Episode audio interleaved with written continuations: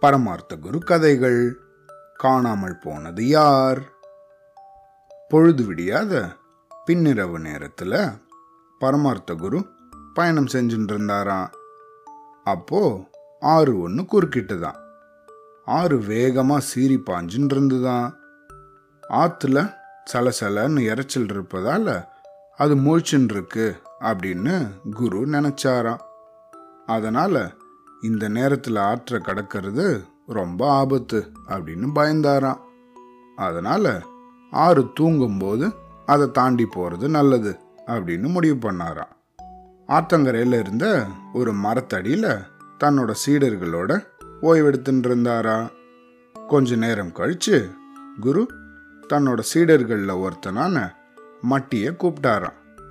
அவன் கையில் ஒரு கொல்லிக்கட்டையை கொடுத்து ஆற்று பக்கத்தில் போய் பார்த்து அது இன்னும் முழிச்சுன்னு இருக்கா? இல்லை தூங்கிடுச்சா? அப்படின்னு பார்த்துட்டு வர சொன்னாராம்.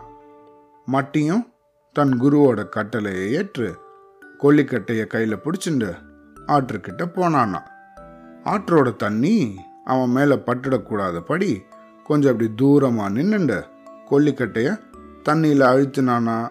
அது அப்படின்ற சத்தத்தோட அந்த நெருப்பை அணைச்சிடுத்தான்.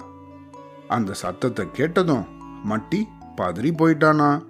வேகமா குருவை பார்த்து ஓடி வந்தானா. குருவே குருவே ஆறு இன்னும் மூச்சுண்டு தான் இருக்கு. கொல்லிக்கட்டையால அதை தொட்ட உடனே சீறிடுச்சு. நல்ல வேலை நான் தப்பிச்சு ஓடி வந்துட்டேன் அப்படின்னு பயந்துட்டே சொன்னானா. அதை கேட்ட குரு நீ போய் சோதிச்சு பார்த்துட்டு வந்தது ரொம்ப நல்லதா போச்சு. ஆறு மூச்சுன்னு இருக்கும்போது இந்த நேரத்தில் நம்ம அதை கடந்திருந்தோம்னா பொல்லாத கோபத்துக்கு ஆளாயிருப்போம். அது நல்லா தூங்குற வரைக்கும் பொறுமையாக இருந்துட்டு அதுக்கப்புறம் நம்மளோட பயணத்தை தொடரலாம் அப்படின்னு சொல்லிட்டு உக்காந்தாராம்.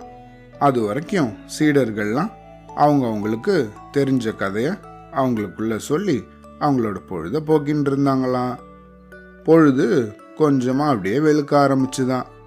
நல்லா தூங்கின்னு இருந்த குரு திடீர்னு திடுக்கிட்டு எழுந்தாராம். மடையனை கூப்பிட்டாராம். மடையா பொழுது புலர ஆரம்பிச்சிருச்சு. இப்போயாவது ஆறு தூங்கிட்டு இருக்கா இல்லை மூச்சுன்னு இருக்கா அப்படின்னு போய் பார்த்துட்டு வா அப்படின்னு சொன்னாராம். உடனே மடையன் மட்டி கொண்டு வந்து போட்ட அந்த அணைஞ்சு போன கொல்லிக்கட்டையை எடுத்துட்டானா அதை எடுத்துட்டு ஆற்றுக்கிட்ட நெருங்கினானா. கட்டையை தண்ணிக்குள்ளே விட்டானா. எந்தவித சத்தமும் ஏற்படலையாம். அவனோட மகிழ்ச்சிக்கு ஆளவே இல்லையா? வேகமாக ஓடி வந்தானா? குரு இப்போ ஆறு நல்லா இருந்து தூங்கின்னு இருக்கு அப்படின்னு சொன்னானா. அப்படியா? இதுதான் சரியான வேலை. யாரும் எந்த சத்தமும் போடாமல் ரொம்பவும் அமைதியாக வரணும். சரியா? சத்தம் போட்டால் ஆறு மூச்சுன்றோம் அப்படின்னு தன்னோட சீடர்களை எச்சரிச்சாராம் குரு. அப்படி எச்சரித்ததுக்கப்புறம் மெல்ல மெல்ல அடி எடுத்து வச்சு ஆற்றை நோக்கி நடக்க ஆரம்பிச்சாங்களாம். குருவை பின்தொடர்ந்து அந்த சீடர்களும் போனாங்களாம். பயந்துண்டே ஆற்றை கடந்து ஒரு வழியா அந்த பக்கத்துக்கு வந்து சேர்ந்தாங்களாம். தன்னோட சீடர்கள் எல்லாரும் பத்திரமா வந்து சேர்ந்துட்டாங்களா அப்படின்னு சரி பார்க்க குரு நினைச்சாராம். தன்னோட சீடர்களில் ஒருத்தனை கூப்பிட்டு சீடனே என்னையும் சேர்த்து நம்ம ஆறு பேர் நம்ம எல்லாரும் பத்திரமா இருக்கோமா? இல்லை நம்மள யாரையாவது? அந்த பொல்லாத ஆறு முழுங்கிடுச்சா? அப்படின்னு சரி பார்த்து எனக்கு சொல்லு அப்படின்னு சொன்னாராம். உடனே முட்டாள் தனக்கு முன்னாடி நிற்கிறவங்கள ஒன்று ரெண்டுன்னு எண்ண ஆரம்பிச்சானா. அவனை மட்டும் சேர்க்காம மற்றவங்கள மட்டுமே எண்ணி குருவே நம்ம அஞ்சு பேர் தான் இருக்கோம் அப்படின்னு சொன்னானா. ஆறு பேரில் ஒருத்தரை காணோம் அப்படின்னு குரு திடுக்கிட்டு போயிட்டாரான் தங்களில் ஒருத்தரை ஆறு முழுங்கிடுச்சு அப்படின்னு நினச்சி எல்லாரும் அதிர்ச்சி அடைஞ்சாங்களாம். அதனால் குரு திருப்பியும் ஒரு தடவை எண்ணி பார்க்க சொல்லி இன்னொரு சீடர்கிட்ட சொன்னாராம். அவனும் தன்னை மட்டும் விட்டுட்டு மற்றவங்கள மட்டுமே எண்ணி குருவே நம்ம மோசம் போயிட்டோம். முட்டாள் சொன்னது சரிதான். நம்மள ஒருத்தரை காணோம். அஞ்சு பேர் தான் இருக்கோம். அப்படின்னு அலறினானா இப்படியே மற்ற சீடர்களும் குருவும் தங்களை சேர்க்காமலேயே எண்ணி அஞ்சு பேர் தான்னு முடிவு பண்ணாங்களாம் தங்களில் ஒருத்தரை இழந்துட்ட சோகத்தில் பயங்கரமாக அழுதுன்னு இருந்தாங்களாம் குருவுக்கு ஆத்திரமே தாங்க முடியலையா? தன் சீடர்களில் ஒருத்தரை அபகரிச்சுட்ட அந்த ஆற்று மேலே பயங்கரமாக கோபம் கொண்டாராம். அந்த ஆற்றை பலவாறு பழிச்சு சாபம் சொன்னாராம்.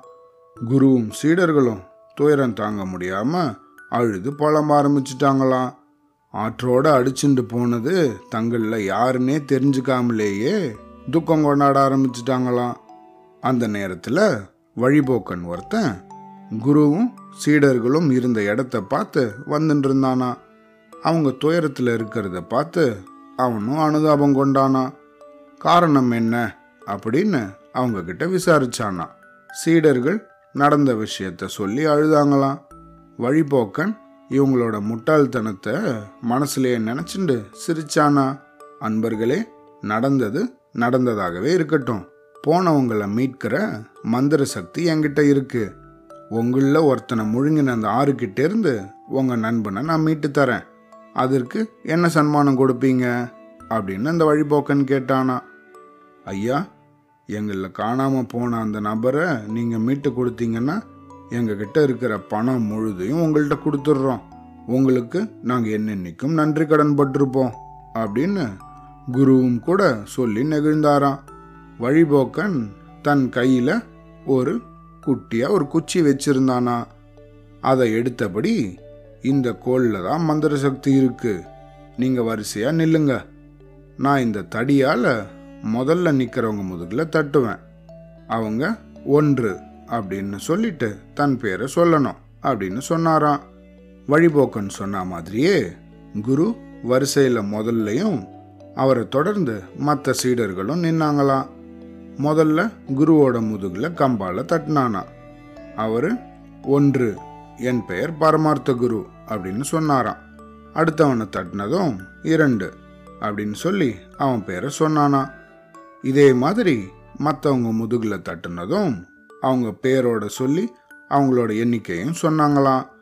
கடைசியாக நின்னவன் ஆறு என் பேர் மூடம் அப்படின்னு சொன்னதும் அவங்கள எல்லாருக்கும் மகிழ்ச்சியை தாங்க முடியலையா அடடா காணாமல் போனவன் கிடச்சிட்டான்.